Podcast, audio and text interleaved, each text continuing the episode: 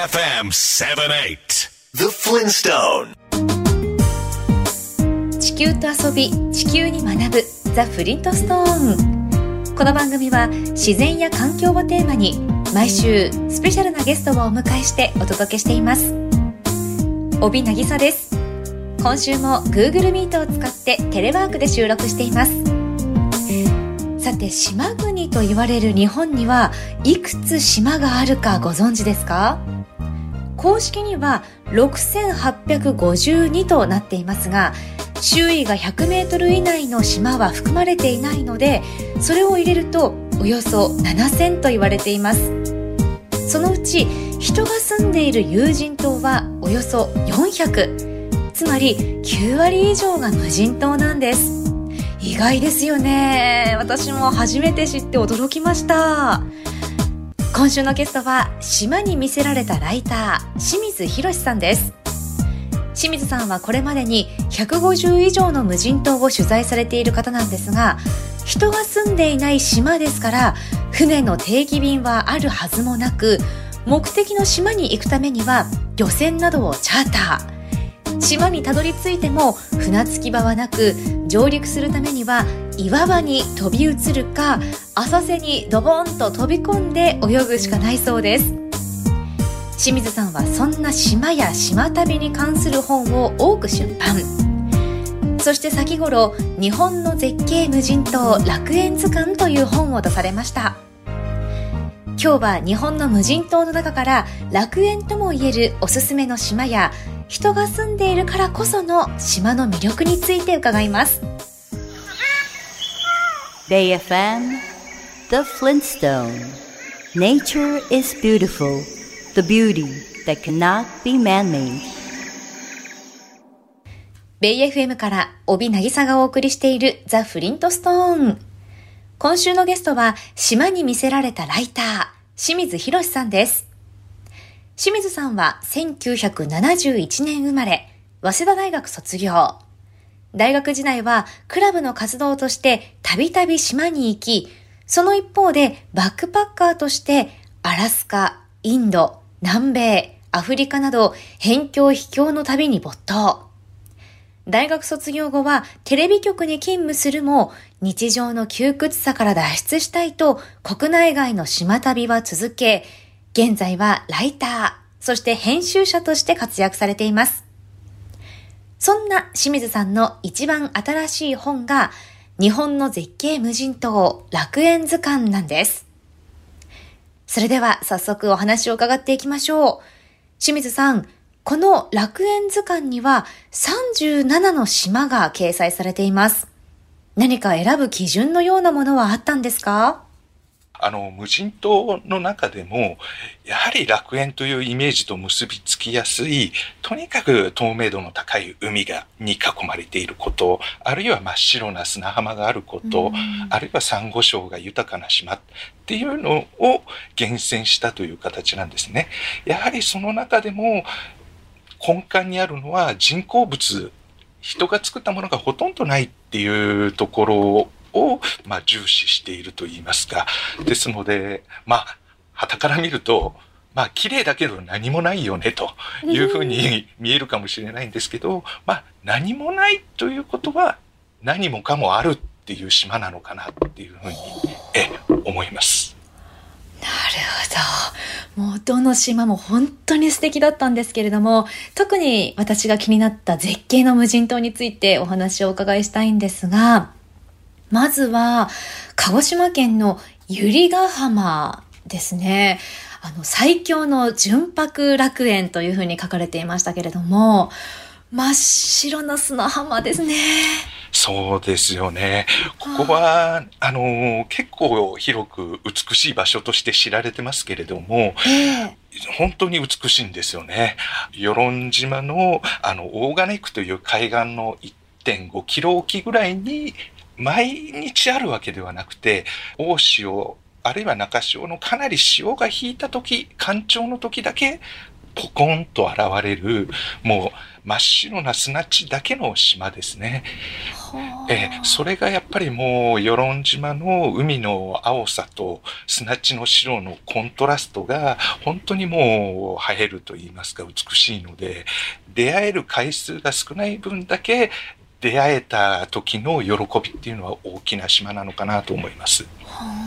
確かに幻の浜っていうふうにこの本にも載ってましたけれども、それぐらいなかなか見ることができないっていうことですか？そうですね。この百合ヶ浜に限らずなんですが、厳密には島未満の低潮高地と呼ばれるものなんですね。潮が引いた時だけ島が現れる。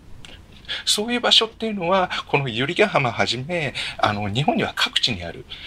ですが、出会えないんですけれども、この幻の美しさが味わえるという、本来の島とはまた違った魅力が、低調高知にはあるのかなというふうに思います。現れては消えてしまうっていうことですもんね。そうですね。この儚さの魅力と言いますかね。うん。Feel the breeze with the pleasure of music. Bay FM 78. The Flintstone. ベイ FM から帯渚がお送りしているザ・フリントストーン。今週は島に魅せられたライター、清水博さんに楽園図鑑に掲載されている無人島の中から私が特に気になった島のお話を伺っています。何もないということは何もかもある島ということで、人が作ったものがほとんどないところを重視して選ばれたんですね。続いては、こんな島のお話です。宮崎県串間市にある麹島という、こちら猿の楽園というふうに書かれていましたけれども、確かに写真では砂浜を猿の親子が走ってましたけど、こうやって猿が頻繁に現れるんですか？そうなんですよ。あの、ここは野生の猿が90頭ぐらい生息してるんですね。それで結構これは兄弟の研究員たちが観測のために島を訪れていることもあって、結構人慣れはしているということもあって、えー、これはあの宮崎県の石波海岸から渡し船でもうほんの数分で渡ることができるんですね。それで島にポッと渡してもらったらもうそこには猿が群れているという、なんかこう、ね、異世界に紛れ込んだような、あの、楽しさといいますか、美しさもありますし、それでまたそこの海が綺麗なんですよ、砂浜が。ですので、猿を眺めるもよし、その、本当にあの綺麗な砂浜で、えー、泳ぐもよしと、本当に楽園のような島かなと思いますね。なかなか海に猿がいるなんてないですよね。そうなんですよ。あの、私は無人島っていうのはいつも一人旅なんですけれども、結構なんか猿に見守られて泳ぐって、なんか、なんか楽しいという見、見守られてるような気がして、え本当に楽しいですね。へえ、人間が近くに行っても別にこう恐れるとか怯えてしまうとかはないんですね。ないですね。もう黙々と毛づくろいをしたりとか、え本当にこう人間とまあ猿のいい距離があるのかなというふうに思いますね。なんでこの串間市には猿がいるんですか？そうなんです。これはちょっとあの研究員でもまだ分かってないんですよね。えー、あの、なぜここに猿がいるのかっていうのがずっと謎なんですけれども、ただ、その研究者でここの島が有名になったのは、ここの猿っていうのはまあ文化猿とも言われたんですよね。というのは、もう60年代ですか、猿が芋を海水で洗って食べる姿があの発見された島なんですよね。それは何でかって言ったら砂を落とすっていうのもあるんですけれども塩味がついて芋が美味しくなるっていうことを猿は学んだ。それでその学んだことを次の世代も受け継がれていくっていうことが発見された島で、あ、これはまあ文化的行動であるということで、この麹島の猿というのは、まあ世界的にも有名になったという貴重な島かなと思いますね。猿にとっても楽園なんですね、本当に。そうですね。なんかそれを眺められるという、アクセスできるという幸せといいますか、そんな貴重な島かなと思います。Catch your motion on Bay FM 78. The Flintstone. ベイ FM から帯渚がお送りしているザ・フリントストーン。今週はライターの清水博さんに楽園のような無人島のお話を伺っています。野生の猿が生息しているということで、猿に見守られながら泳ぐことができるんですね。面白いですよね。楽園図鑑に掲載されている私が特に気になった無人島。続いては、福井県敦賀市にあります水島という島で、北陸のハワイとも呼ばれているんですね。そうですね。あの、無人島に限って言えば、日本海側っていうのは本当に綺麗な砂浜だけの島、無人島っていうのはほとんどないんですよ。ですので、この水島っていうのは、もう真っ白な砂浜が、まあ、600メートルぐらい続くんですかね。本当に美しいので、貴重な島かなと思います。そしてまあ、今年はようやくあの、昨年ぐらいまでは多少コロナの影響で制限があったもんですから、うん、今年からはしっかり楽しめる島かなと思います。この海の透明度も高いですね。そうですね。それでこの水島の周辺は遠浅なんですよね。お子さんでも本当に安心して遊べますし、うん、なんか日本海というとどうしてもねちょっと荒々しいイメージがありますけれども、はい、もう北陸のハワイっていうあの歌い文句に何ら違和感は覚えないような素敵な島かなと思います。あの、首都圏に住んでるリスナーさんに向けてアクセスしやすいおすすめの無人島っていうのはありますか？そうですね。あの、伊豆半島の先端にあるヒリゾ浜を挙げたいと思います。このヒリゾ浜っていうのは、あの、伊豆半島にあるので、あの、無人島ではないんですね。はい。ただし、あの、陸地から道がないのでアクセスできないんですよ。ですので、ええ、あの、中木っていう港から渡し船で渡るんですけれども、それでそこに、ヒリゾ浜に渡ると、もう目の前には、あの、岩の島がポンポンと浮かんでるんですよ。平五郎岩であったり、岡葉山っていう島があったり、ですので、ヒリゾ浜から泳いで岩場の無人島に上陸してっていうことも楽しめますし、まあ何がこのヒリゾ浜がすごいかっていうと、まあ伊豆屈指の透明度って言われてるんですよね。ええー、ただでさえ伊豆半島綺麗ですけれども、えー、あの、まあ、どんだけ住んでるんだ、それでどんだけ魚影が濃いんだっていうぐらいお魚にも会えますし、あの、そういう意味ではおすすめしたいなと思います。それとですね、大体海水浴っていうのは8月いっぱいで終わってしまう。えーそれでもう毎年なんか天気が不順、天候が不順だなとか言ったらあっという間に夏って終わってしまう。ただし、このヒリゾ浜っていうのは9月いっぱいまで海水浴やってるという、えちょっと珍しいパターンで、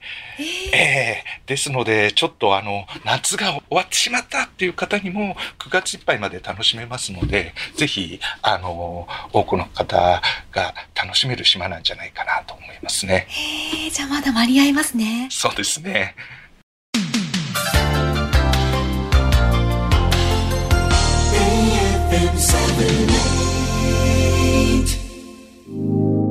Bay FM The Flintstone Blue Planet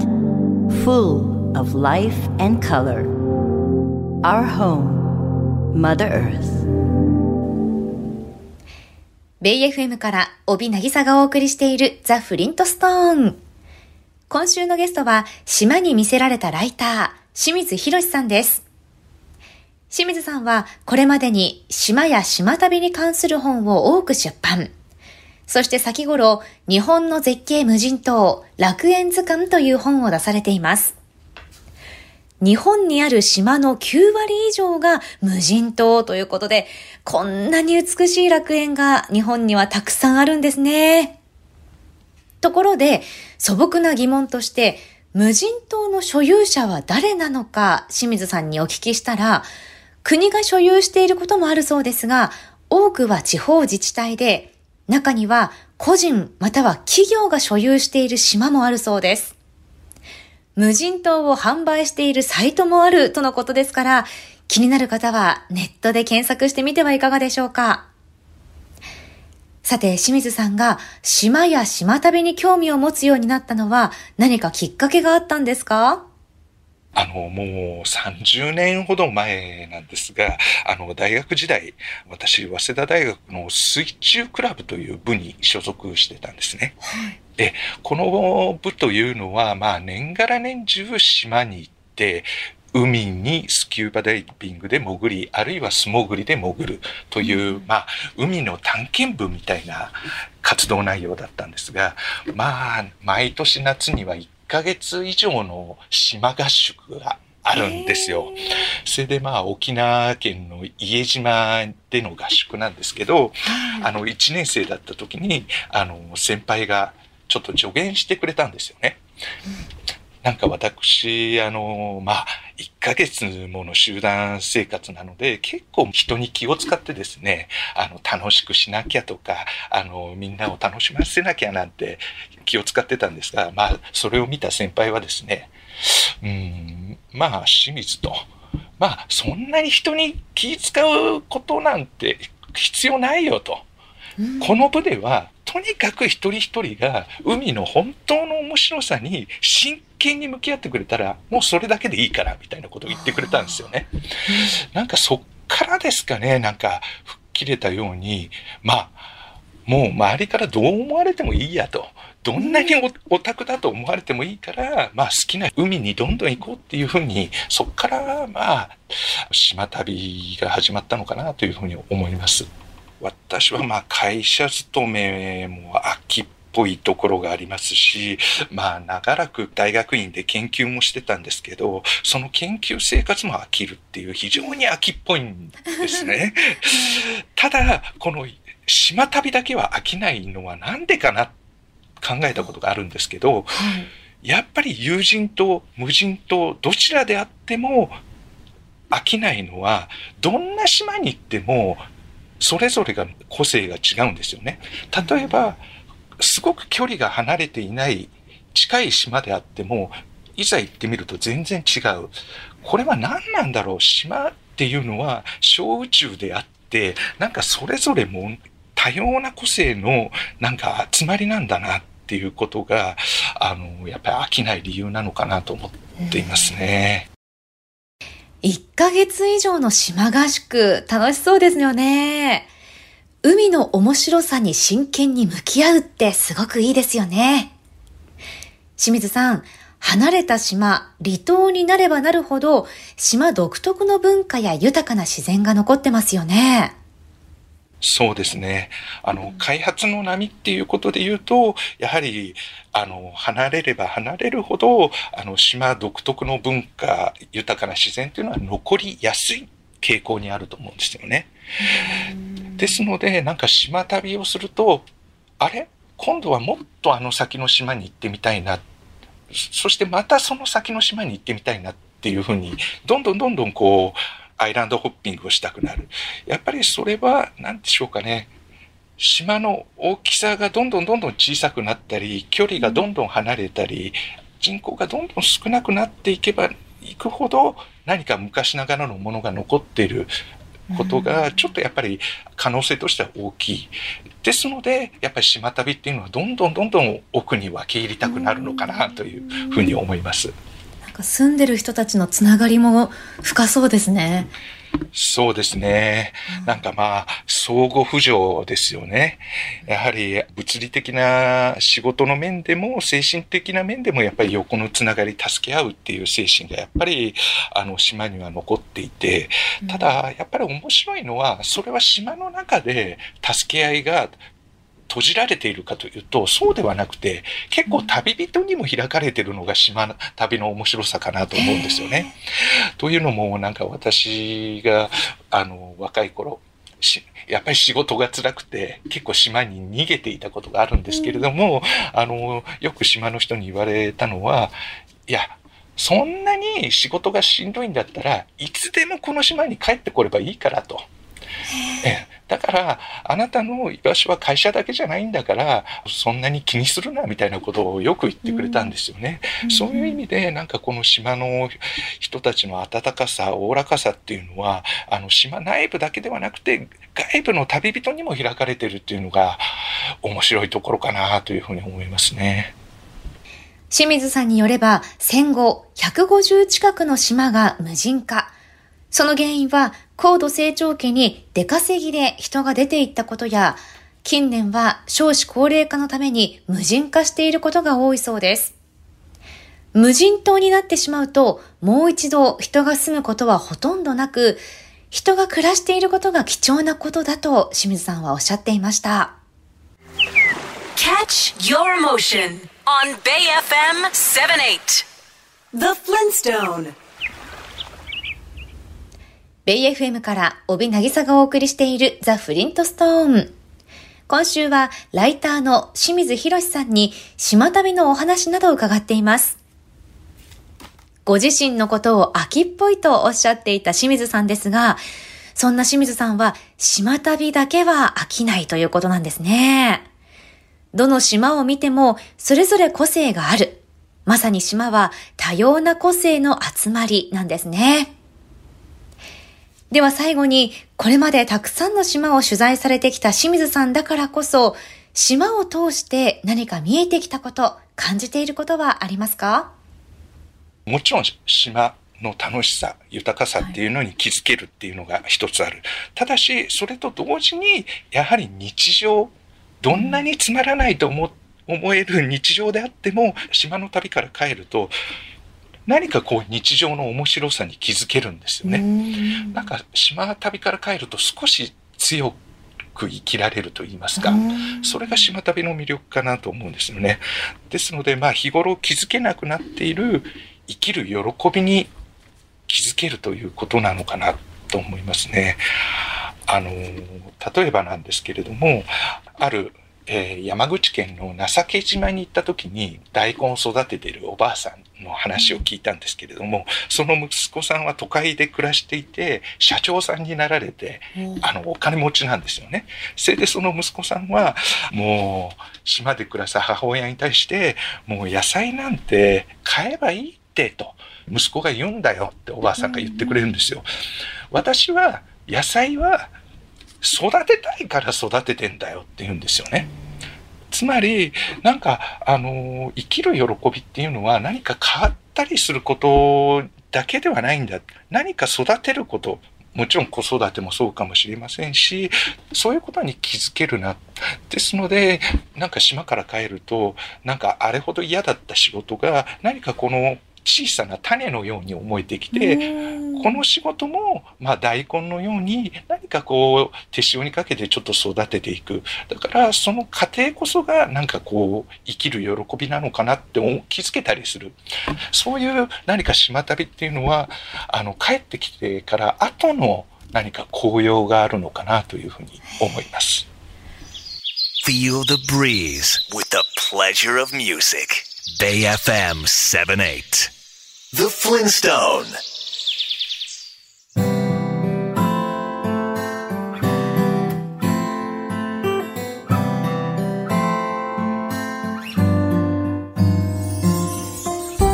今週は島に魅せられたライター清水博さんにお話を伺いました島の楽しさや豊かさに触れるだけでなく島に行くことで日常の面白さにも気づけるということで島から帰ってきた後の紅葉もあるんですね。